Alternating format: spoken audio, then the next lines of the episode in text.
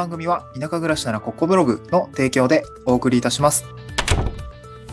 はい、おはようございます。東京から島に家族で移住してライターやブログ運営をしたり古民家を直したりしている小場旦那です。今日のトークテーマは移住の話ということで、移住フェアの効果的な活用方法というお話をしたいなと思います。昨日、おとといですかね、3連休中に、ふるさと回帰支援センターという、僕もお世話になったんですけれども、東京の有楽町にある、NPO の方で、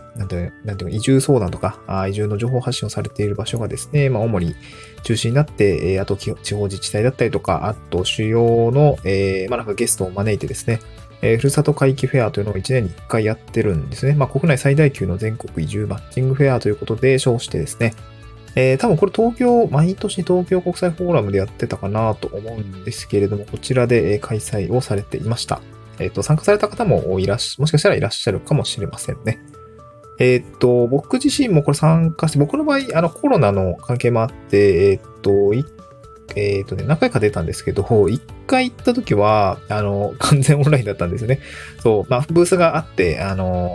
そういう、ブースがあって、あとメインステージみたいな、いくつかサブステージとかもあるんですけど、そういうところで、講演を聞くみたいなこともできるんですけど、オンラインの時もあったんですね。で、僕もこういうものに参加をしてですね、いろいろ情報収集をしていました。当時2020年だったかな。に参加をしたりとかして、情報収集していました。で、やっぱりそこで何を得たのかっていうと、結構ね、勉強になったのは、気になる地域の方と気軽に、自治体のブースに行ってお話できるのもそうなんだけれども、やっぱ結構ね、フェアでしか出してない情報ってですかね、例えばですけど、ゲストのトーク内容とか、だったりとか、あとですね、僕はFP さんのですね、移住に関するお金の話すごくね、勉強になりましたね。ただ、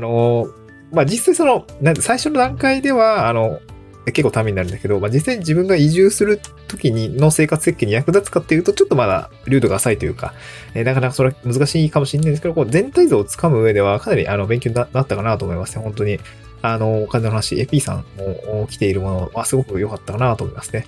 で、ちなみに今回の移住フェアで言うと、結構ゲストさんで言うとですね、移住後のお金の話、ファイナンシャルプランナーの方、話されておりますし、あと、空き家に関する話ですね。空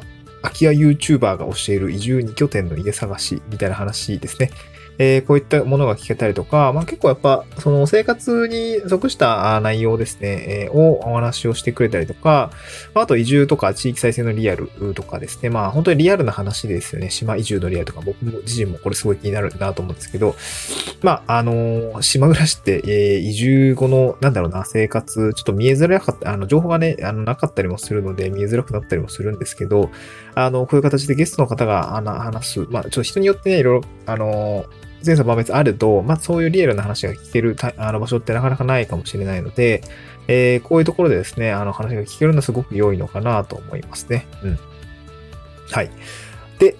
こういう移住フェアですね、今回はその移住フェアの活用方法ということなんですけど、これ終わってから言うなよって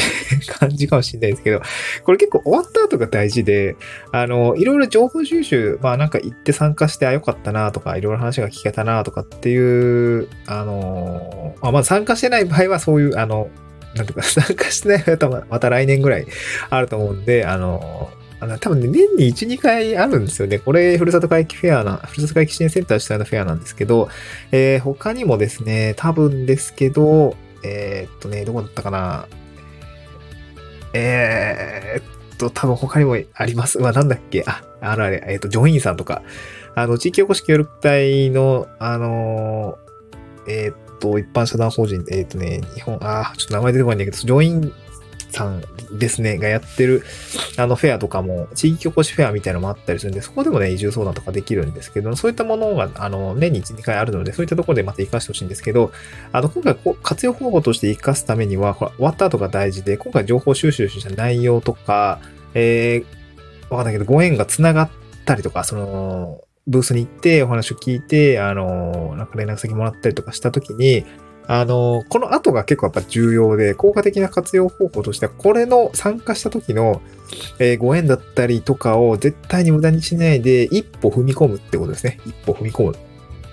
で、今回スタンド FM の概要欄にブログの記事貼り付けておるんですけども、移住相談の、4つの形式と使い分け方っていう記事を書いているんですけども、今回お話をしている移住フェアとかね、結構大規模な移住フェアのイベントというのは結構やっぱ入り口にしか過ぎないんですよね。そう。これを聞いたから絶対移住できるってわけじゃなくて、これは本当に、入り口でしかないので、この後、もっと多分ですね、調べていくと、情報、どんどん深掘りできます。これ、例えば自治体とか、あと気になる人とかでもいいんですけど、気になる人とか、自治体とかの担当者を捕まえてですね、しっかり話を深掘りしていくってことが結構重要かなと思います。具体的に何を聞いていけばいいのかっていうと、本当にリアルな情報で、自分が欲しい情報を全部聞いたらいいんですけど、移住相談会の、深さ、深度って僕は深い度合いって書いて、言うんですけど、移住相談フェアとか大規模なイベントについては、基本的には移住希望者の深度、どれくらい異常を考えてるかっていう度合いで言うと結構浅いですね。興味ありますぐらいなんですよね。興味ありますぐらいで、お互いそういうつもりで来てると思うんですけど、で、ただ中には、話を聞いて、じゃあ本当に移住先探したいとか、あと移住先を具体的に検討してますとか、あと本格的に検討してるんですって、どんどん深度が深くなっていくんですけど、そうなった時には、こういう大きいフェアに何度も行っても、詳しい情報って得られないというか、深い情報って得られないので、どんどんですね、自治体とか移住支援施設での移住相談に移行したりとか、あと、個別の移住相談ですね。自治体、移住先、気になっている移住先との個別相談だったりとか、あと気になる人でもいいと思います。先日も僕、ズームで、話聞いてもいいですかって打診いただいた人もいらっしゃるんですけど、気になることは聞きたいな、その人に聞いてもいいし、あと、僕が移住したこの洲本市っていう自治体については、先輩移住者の座談会みたいなのをやったりとか、あとですね、個別にね、NPO 法人の、島暮らし淡路さんの方で、オプションですね、年に何組限定みたいな感じなんですけど、カスタマイズツアーみたいのを組んでもらって、会いたい人だったりとか、会いたい場所見たい、会いたい人、見たい場所っていうのを、アテンドしてくれるツアーがあったりして、ね、これすごく僕も良かったなと思うんですけど、それでね、がっつりこう話を聞いたりとか、実際に目を通して現地に行って、顔を合わせて、見ていくってすごく良かったかなと思いますね。こういう感じで、得られる情報の深さって、全然この相談会の規模感とか、主催者とか、あと、現地に行くか行かないか全然違うので、今回は多分移住相談会って、大きい規模、イベント的なものだと思ってるんです。これを、踏み台にしてですね、どんどん踏み込んでいくと、より移住って近づいてくるし、話を聞く。だったりとか、あと、現地を見るっていう具体的な行動に落とし込んでいくことによってですね、かなり情報って得られるものが全然違ったりしますし、自分自身も自分でね、行動してるんで、どんどんやる気出てきます。で、しまいには僕も2年後、3年後で考えてるんだけどね、みたいな感じだったものが、本当に1年後ぐらいに、移住しちゃおうみたいな感じになっていくんで、気持ちもね、どんどん上がっていくんで、そういう意味でもね、本当に本当に移住って結構大変なんで、移住したいなーっていう気持ちがどんどん強くなるか、ちょっと無理そうだなって思えば、そ